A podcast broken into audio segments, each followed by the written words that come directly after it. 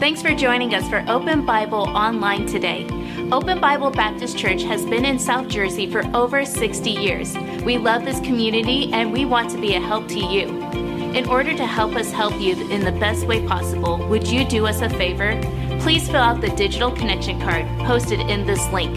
Here, you could post prayer requests and also ask any questions you may have about Open Bible. If you'd like to give today, you could give online in less than two minutes. Visit openbiblenj.org for more information. Thanks again for joining us today. Now enjoy the service.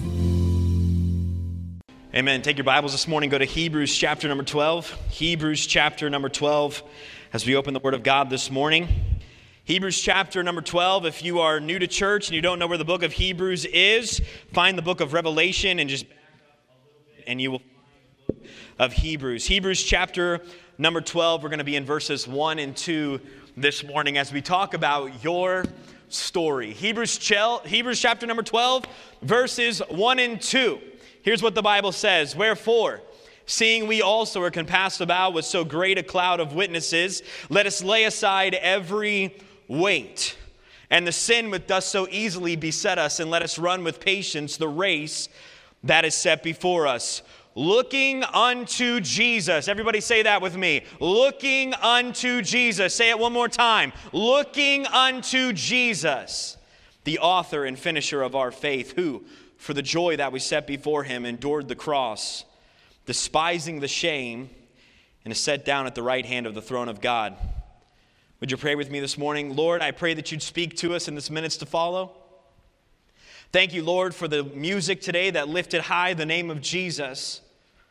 Lord, you promised us that where two or three are gathered together, that you are in the midst of them. And so, Lord, we know that you're meeting with us today. And Lord, I pray that you would fill me with your Holy Spirit's power as I declare the truth that I believe that you've laid on my heart this morning. Lord, I pray that you'd be with our church during this time. I pray that you would fortify us and that you would renew in us a spirit of unity, as our pastor talked about last week. And Lord, as we look forward to the future and as we unpack Hebrews chapter number 12, verses 1 and 2 this morning, I pray that hearts would be encouraged, that Christians would grow, and that if there's anybody in the room this morning that doesn't know for sure they're going to heaven by the end of these next minutes together, that they would be able to make that decision. And Lord, I pray that you'd use this time together to be a blessing to many. In Jesus' name we pray. And all God's people said, Amen. Amen. You may be seated. Most everyone likes a good story. In fact, Walt Disney once said that storytellers restore order with imagination and give hope again and again. A good story can take an audience through confusion and sadness and fear, as well as clarity and hopefulness, anxiety and tranquility, all within a few moments' time. I think of some of the greatest stories that were ever written, and if you ever took a literature class, you've probably heard of some of these. Stories like Robinson Crusoe, Pilgrim's Progress, Uncle Tom's Cabin, Don Quixote, just to name a few. And if you're like me and you have young children at home, your stories that you hear about today consist of characters like Lightning McQueen, Characters like a little uh, cowboy with a string that has an astronaut for a best friend. Possibly you've read stories with a little blue truck that goes into a city or a cat that wears a hat on a regular basis. How many of you can testify with that this morning? Those are the tired people in the room. Okay, those that's good. That's good. Hey, listen. Somebody once said this, J.K. Rowling once said, once there is always room for a story that can transport people into another place. This morning, as we open the Word of God in Hebrews chapter number 12, we are going to look at a story.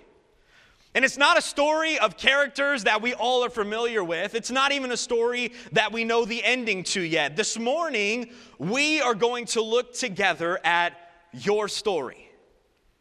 See, the fact of the matter is, all of us in this room have a story. We have family values. We have virtues that we keep. We have likes and dislikes that make up who we are as people. And if we're honest this morning, most of us have a story that we would like our life to tell, but in all reality, the story that our life does tell is usually very different. And when we get to the book of Hebrews, these people that were reading this book together were no different than we are today. In fact, the book of Hebrews was a time when Jewish Christians needed encouragement like never before. Uh, They were at a time of brokenness. They were at a time where they did not have a definite future, and so they read together the book of Hebrews. When we get to the book of Hebrews, we're at a portion of the New Testament where the author is unknown. Some people believe it might have been Paul, but in all reality, we don't know who wrote this book. But we do know that the audience was Jewish Christians who had a deep working knowledge of the Torah, or the first five books of the Bible. And so, as the author writes the story, he relayed uh, accounts and stories of the past in order to communicate a truth in the present. In chapters 1 and 2 of the book of Hebrews, the Bible talks about Jesus in relationship to the angels. In chapters 3 and 4, the Bible talks about Jesus in relationship to Moses. In chapters 5 and 7, the Bible talks about Jesus in relationship to the priests. In chapters 8 through 10, the- Bible talks about Jesus in relationships to the sacrifices that were made before the crucifixion. And then when we get to chapters 11 through 13, the capstone of this book, the author reminds the Christian Jews about how God has been in control of every situation so that he could work his perfect will in each of them. The theme of this book is Christ supreme above all. Christ supreme above all. He's better than Moses, and Moses was pretty great. He's better than the angels. Angels are pretty powerful. He was better than the sacrifices. He was better than everything that these people knew up until this time. And the author is trying to get them to realize this morning that Jesus is better than everything else. If you believe that, say amen. So the question for you this morning is this Who is writing your story? Who is writing your story? And I propose to you this morning that God wants you to have enough faith to allow Him to write your story. God wants you to have enough faith to allow Him to write your story. And from the book of Hebrews, chapter number 12, verses 1 and 2, we're going to look at four truths about our story this morning. Truth number one is this Your story is developed by past circumstances. Your story is developed by your past circumstances. Look again with me at verse number one. The Bible says this Wherefore, seeing we also are compassed about with so great a cloud of witnesses. When we get to uh, chapter number 12, we're coming off of chapter number 11. And in chapter number 11, the author, I said, had uh, written story after story after story after story of things that had happened in the past in order to relay a current truth. What was the author doing? The author was using the past that these people could relate to in order to challenge them to continue into the future. Look at some of the stories he talks about in chapter number 11. In verse number 4 of chapter number 11, he talks about Abel and his willingness to bring God what was required of him. In verse number 5 of chapter 11, he talks of Enoch and his walk with God, calling him to glory before death.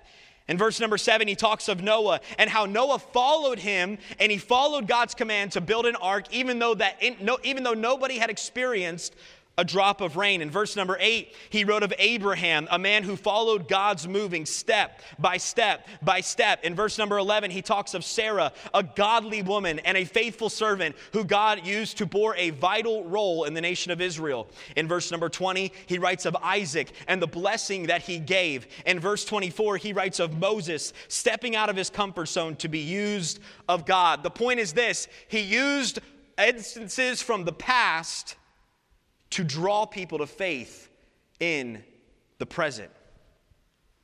Every single one of us in this room has a past. Every single one of us in this room have had moments where we could call them witnesses in our life. Moments that we will never forget, but they shape who we are today. I'm here to tell you this morning, friends, your past is no mistake.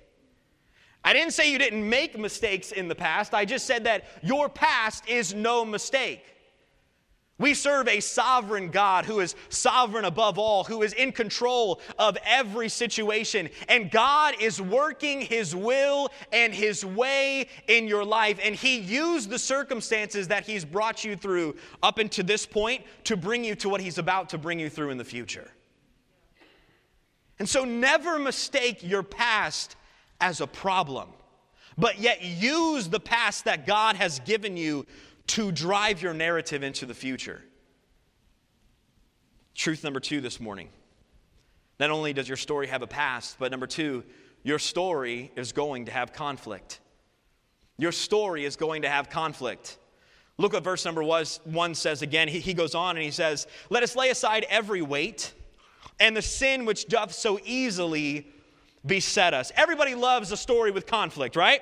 I remember a, growing up, I lived four houses down from my grandmother. My grandmother's 97 years old. She is a blessed soul. Her prayers, I believe, are what continue to keep me going today. But I would walk into her house very often. I would walk in the garage, I'd go through the garage door, and I would walk into the living room to see the same scene often. My grandmother sitting in her big burgundy recliner with a glass of sweet tea sitting on the table next to her.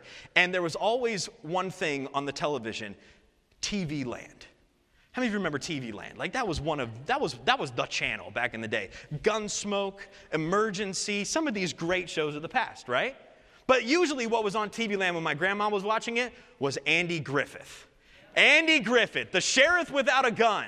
Andy Griffith, one of the greatest shows ever made. I'm telling you, there was so much conflict in that show. In fact, I have a favorite episode of Andy Griffith. You might be surprised by that. But I have an episode of Andy Griffith that I loved. It was when uh, there was a, a, uh, a most wanted criminal on the loose. And the cops from Mount Pilot had to come down to Mayberry because there was a criminal on the loose close to Mayberry. Oh man, there was conflict in that episode. There was these big city cops that came to this little city, and, and, they had to work with little city cops. Uh, there was Opie who thought his dad was the best thing in the entire world, but yet he's being told what to do by these guys he'd never seen before. There was a town that was scared. There was a sheriff without a gun that had to catch a madman on the loose. Man, the conflict was never ending in that episode, but it was captivating. It was captivating. And just so you know, if you've never seen it, everything worked out as it always does. Andy got the bad guy. It's all good, all right? Praise the Lord this morning. But the fact of the matter is, every good story has conflict. And the writer's writing assuming that we know that conflict is a part of our story.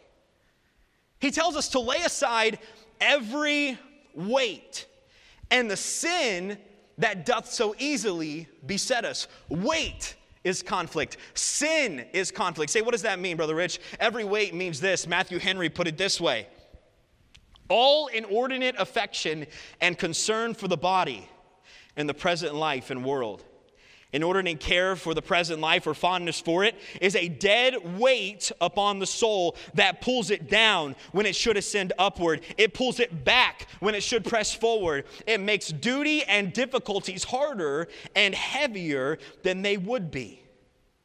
The sin that doth so easily beset us is the sin that has the greatest advantage against us by the circumstances we are in, or the constitution or company that we keep. This may mean either the damning sin of unbelief or the sin over our own preferences. Let us lay aside all external and internal hindrances, is what the author is saying. Listen, folks, I'm not going to pretend this morning that our lives are not full of conflict. We all know the conflicts that we face, and each one of our conflicts are different. Many of us feel the weight of the world on a regular basis. Whether it be financial weight or family weight or relational weight or that child that you just don't know how to discipline or you don't understand why you have to make this hard decision, but you know it's coming, there's weight to that. Some of you are living in sin this morning. Some of you have never experienced the grace of Jesus Christ in your life that can rid you of all of that sin. But the Bible's saying very clearly, they're saying, lay aside every weight. So, what am I saying this morning? Yes, conflict is real, conflict is going to be a part of the story. But the author is saying here, lay it aside. See, although conflict is real, we were never created to be consumed by the conflict. But yet, many times, and, and, I say this lovingly, many times some of us even enjoy it. We bask in it, uh, we look for it. Uh, we're trying to create an issue. Why? Because we thrive off the conflict. Why? Because it's so much harder to get upset with people than it is to love them. It's so much harder to get hot about something than it is to remain under control. I think of the story of Noah. Remember in chapter 11, I told you we were going to look at it in verse number 7. The Bible says this By faith, Noah, being warned of God of things not seen as yet, moved with fear, prepared an ark to the saving of his house, by the which he was condemned the world and became heir of the righteousness by faith. He was warned of God of things he never seen, and he was moved to build a boat. Can you imagine the conflict here in this story? Not only was the sin so bad, that God said, I'm going to have to destroy the entire world with a flood. He calls this man, Noah, who had a family, hey, that's weight. Who was known in the community, he had fame, hey, that's weight. Who, who had to provide for people financially, hey, that's some weight. But yet he called him to do something great for God. He said, Noah, build me an ark. And can you imagine the conflict in Noah's heart? Lord, you're building this ark on the top of a mountain. You're, you're, building this ark and you're so specific about all of the things that I have to do the type of wood, the length of wood, the type of screws, the amount of windows. Why only one? I don't understand, Lord. And I've never even seen this thing that you call rain, but yet you say you're going to have rain on the earth and this boat is just going to magically lift itself up and go. Can you imagine the weight of the conflict that yet Noah was in at the time? Can you imagine the people? That would have come to Noah, and we talk about that in the Old Testament, how they mocked him for his message. Can you imagine the weight of that as he goes to bed at night thinking of the things that other people said? Can you imagine the weight? There? He has uh, uh, sons, Jim, uh, Shem, Hem, and Japheth, and he's like, I got to take care of these boys. He has a wife that he needs to love. There's great weight there. Every day for years, getting up and going and finding more wood, cutting it down, finding more wood, cutting it down, finding more wood, cutting it down. We call that nowadays the grind. The same thing over and over and over. The Bible calls it weight, folks. And we're commanded to lay it aside. He also says, lay aside the sin that does so easily beset us. Lay aside the sin that does so easily beset us. You might say, Brother Rich, all this sounds great, but in reality, it's, it's very difficult to do, and I agree with you. It's very difficult to do. And can I tell you this morning, if we didn't have the Word of God, we'd honestly be hopeless. But can I show you just a couple things that the Word of God said about how we can know that we can lay aside the weight and lay aside the sin? Look with me, and it's on the screen, Luke chapter number 12 and verse 22. The Bible says this How do I lay aside the weight? How do I stop worrying? Look what it says. Therefore, I say unto you, take no thought for your life, what ye shall eat, or what ye shall drink, nor yet for your body, what ye shall put on. Is not life more than meat, and the body more than raiment? Behold, the fowls of the air, they sow not, neither do they reap, nor gather into barns, yet your heavenly Father feedeth them. Are ye not much more better than they?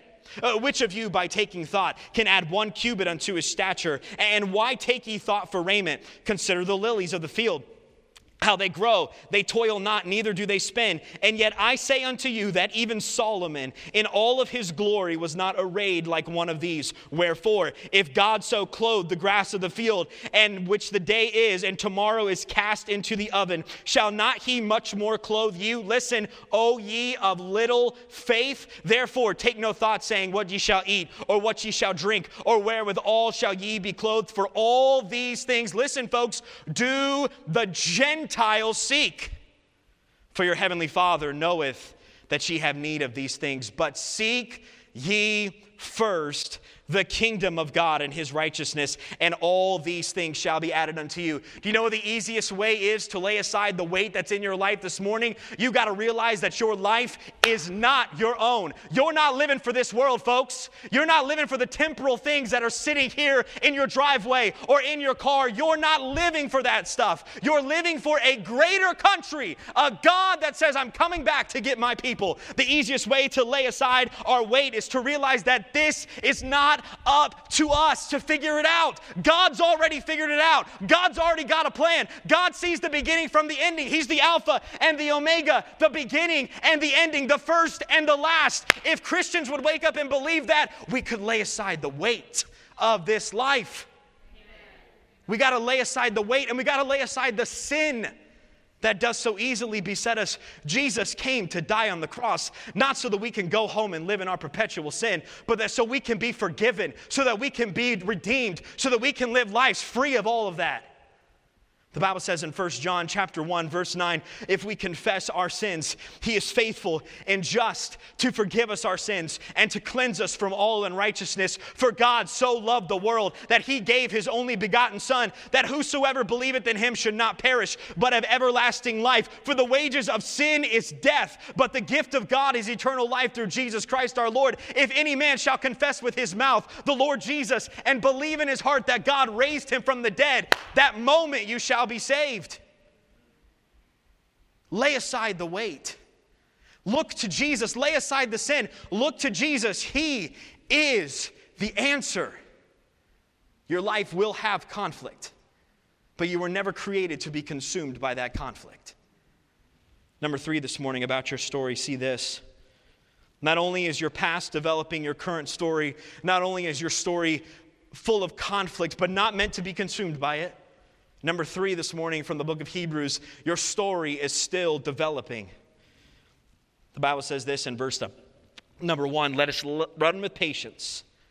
Let us run with patience the race that is set before us. I enjoy watching the six o'clock news out of Philadelphia. I may be the only one in the room, but I enjoy it. Channel 17 is where I normally go.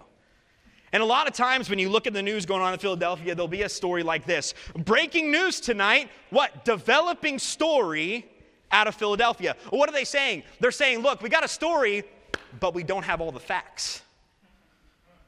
We have a little bit of it, we're introducing you to it, uh, but we don't have all the facts. Every single one of our stories in this room, listen to me, are developing stories. Doesn't matter if you're nine years old or 90 years old, your story is still developing. This, this passage says, Let us run with patience the race that is set before us. Let us run, meaning continue to move forward with patience. Wait on God's plan. The race that is set before us, there's still more to do. I think of Abraham in Hebrews chapter number 11. Abraham, a very elderly man who God used in the late term of his life. Look what verse number 8 says about Abraham.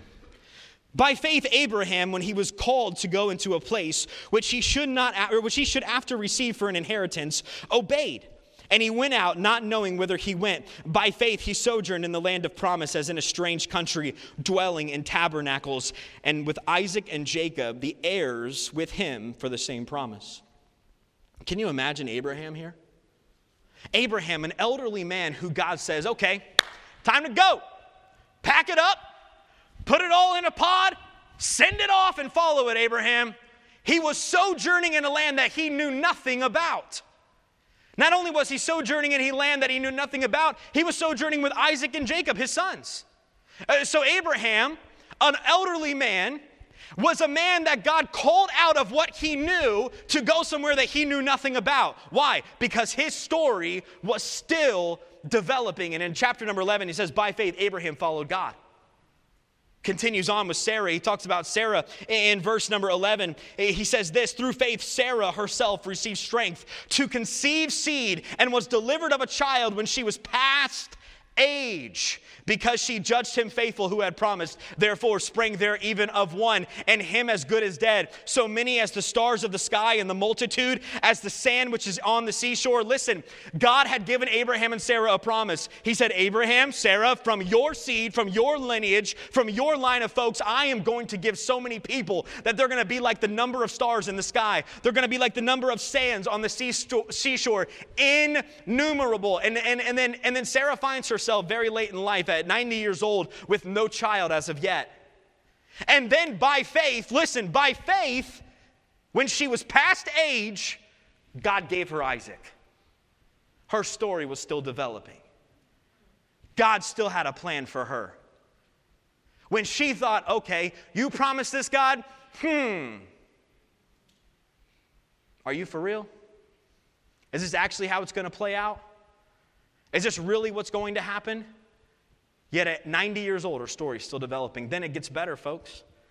Look in verse 17, the Bible says this By faith, Abraham, when he was tried, offered up Isaac, and he that had received the promise offered up his only begotten son, of whom it was said, That in Isaac shall thy seed be called. Can you imagine Abraham the day that God came to him and said, Abraham, That son that I promised would be the man that uh, has all the generations to come, take him to a mountain, sacrifice him to me. Can you imagine at this age, at this time, when he thought it was finally figured out, when he thought it was finally what it was supposed to be, when he thought all the ducks were in a row, all the dominoes were lined up, he was looking forward to what was about to happen. And then God was like, hey, by the way, take that son that you think is the answer to all of your problems and go take him and sacrifice him to me. Why? Because his story was still developing.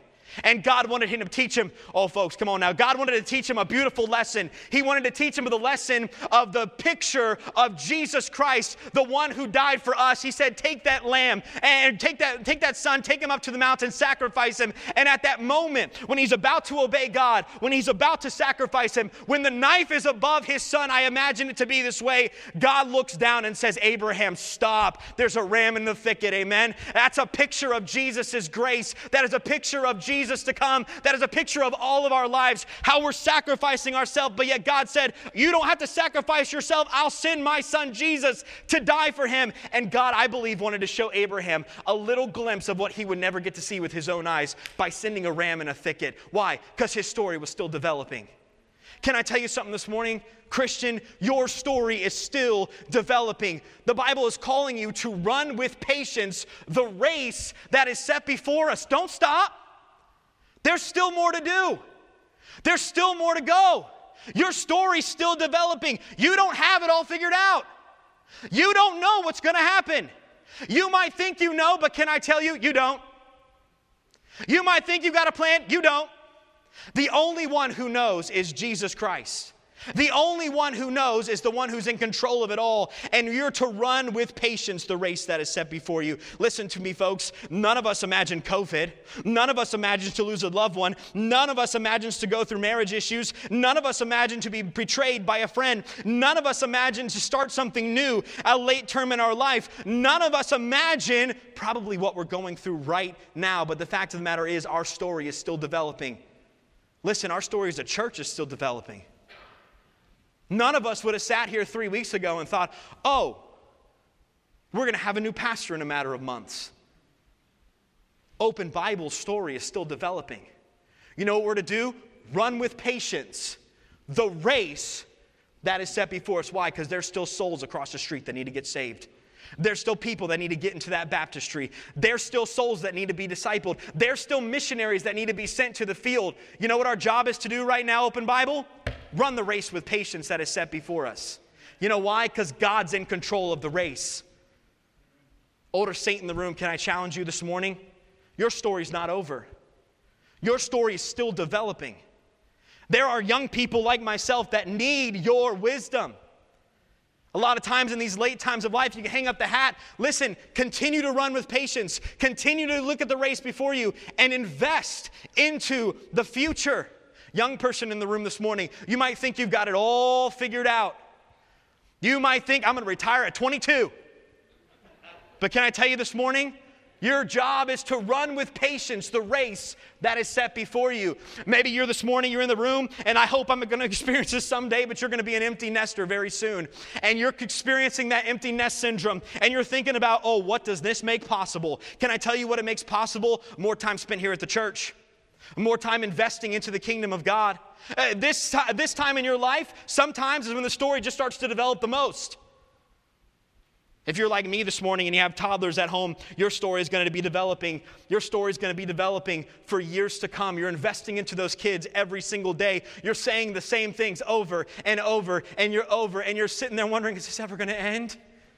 Run with patience the race that is set before you. Man, realize your story is still developing.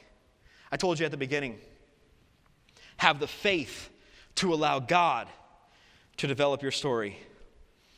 And you might realize these three truths this morning. You might realize that your past is important. You might realize that conflict is real. But you might realize that your story is still developing. But you might ask the question, Brother Rich, how can I have the faith? How can I have the faith to allow God to continue to write my story?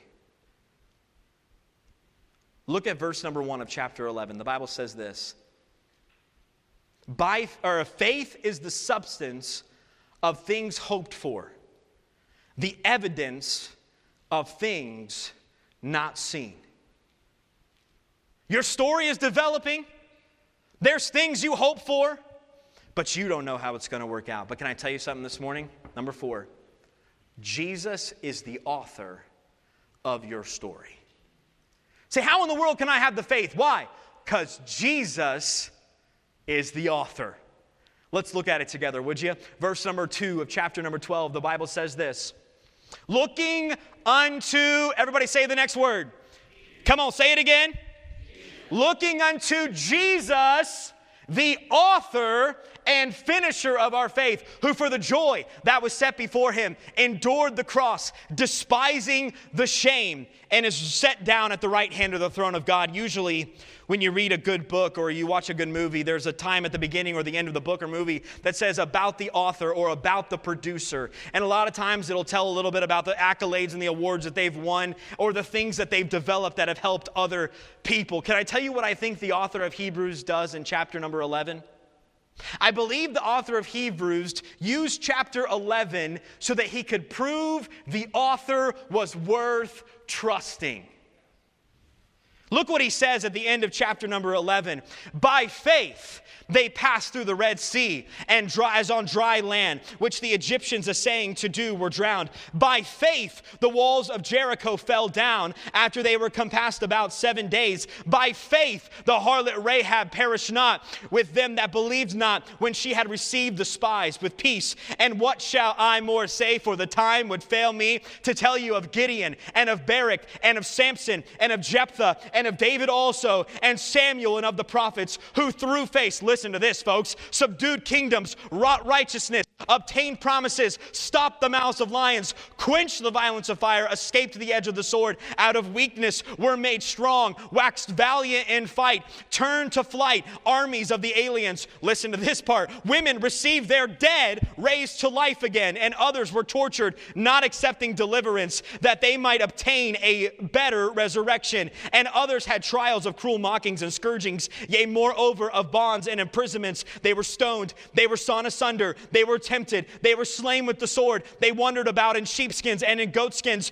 being destitute, afflicted, and tormented, of whom the world was not worthy. They wandered in deserts and in mountains and in caves and in dens on the earth. And these all, having uh, obtained a good report through faith, received not the promise.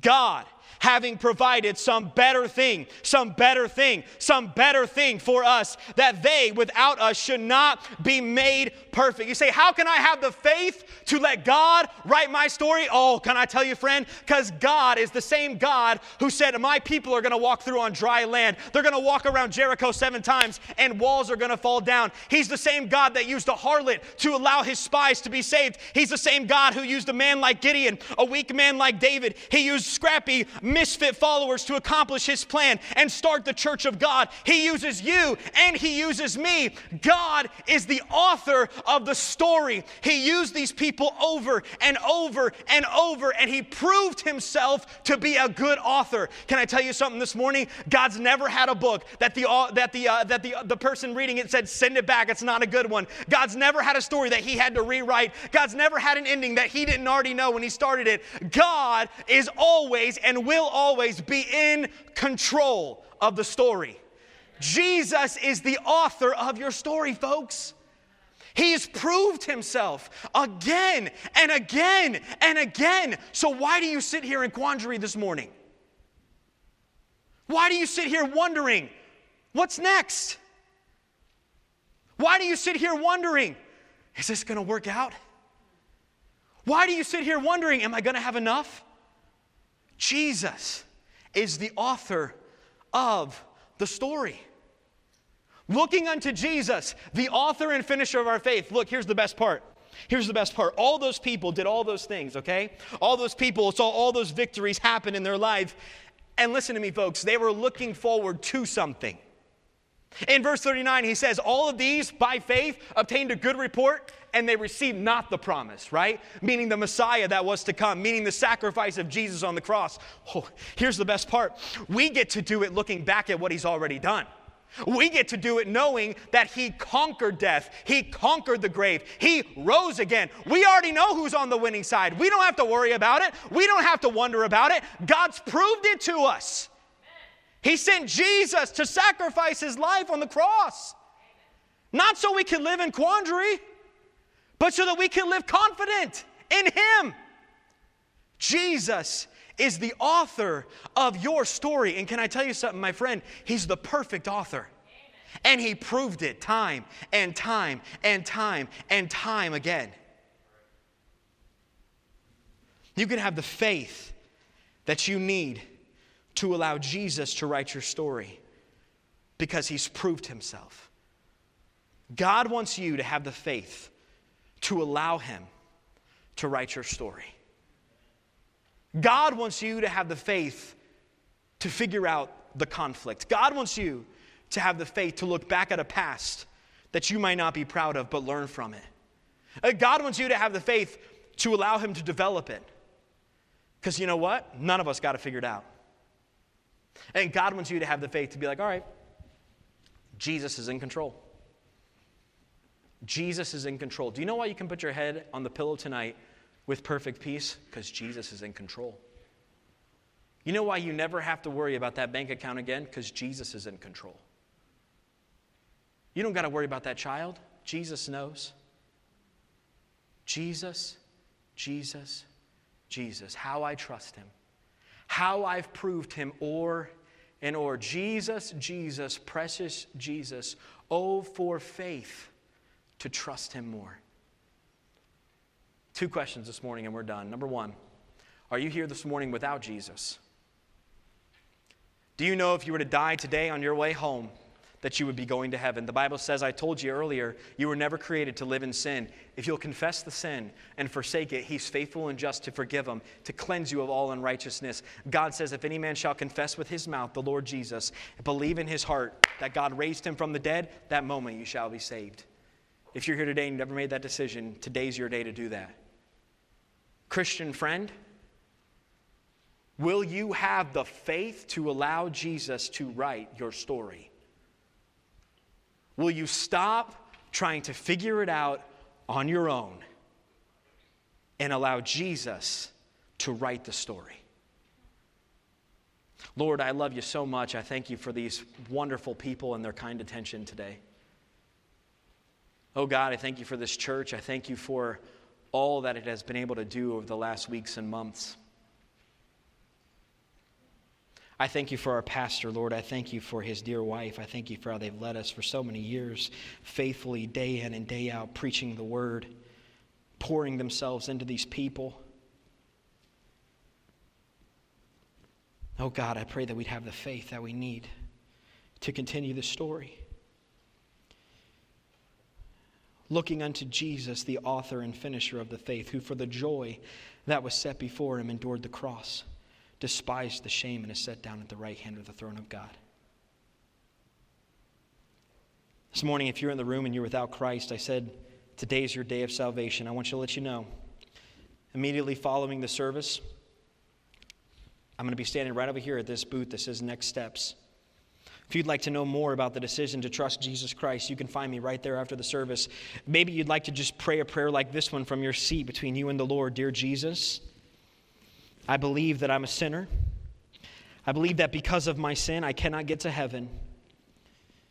Lord, I'm asking you now in the best way I know how to save my soul. I believe you died for those sins, and I believe you rose again. Take me to heaven when I die. Thank you, Jesus, for dying for me. Help me now to live for you. If you just prayed that prayer, I'd love to know about it after the service.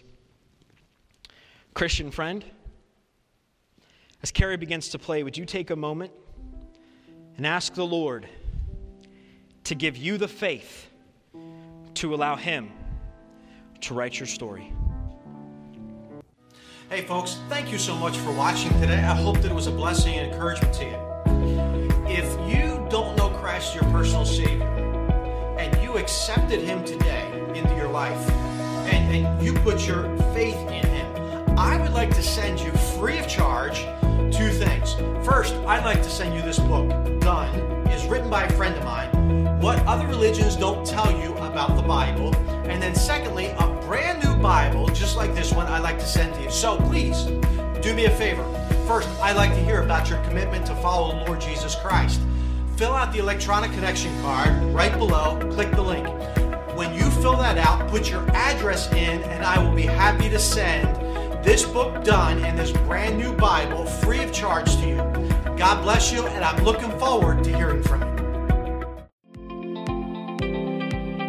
Thanks again for watching us online today. If you haven't done so already, please fill out a digital connection card so we know how to better serve you this week. For encouragement throughout your week, you can listen to past sermons by searching Open Bible Baptist Church on the Apple Podcast or Google Play Store. If you'd like to give today, you could give online at openbiblenj.org. Thanks again for joining us today. We'll see you on the next broadcast.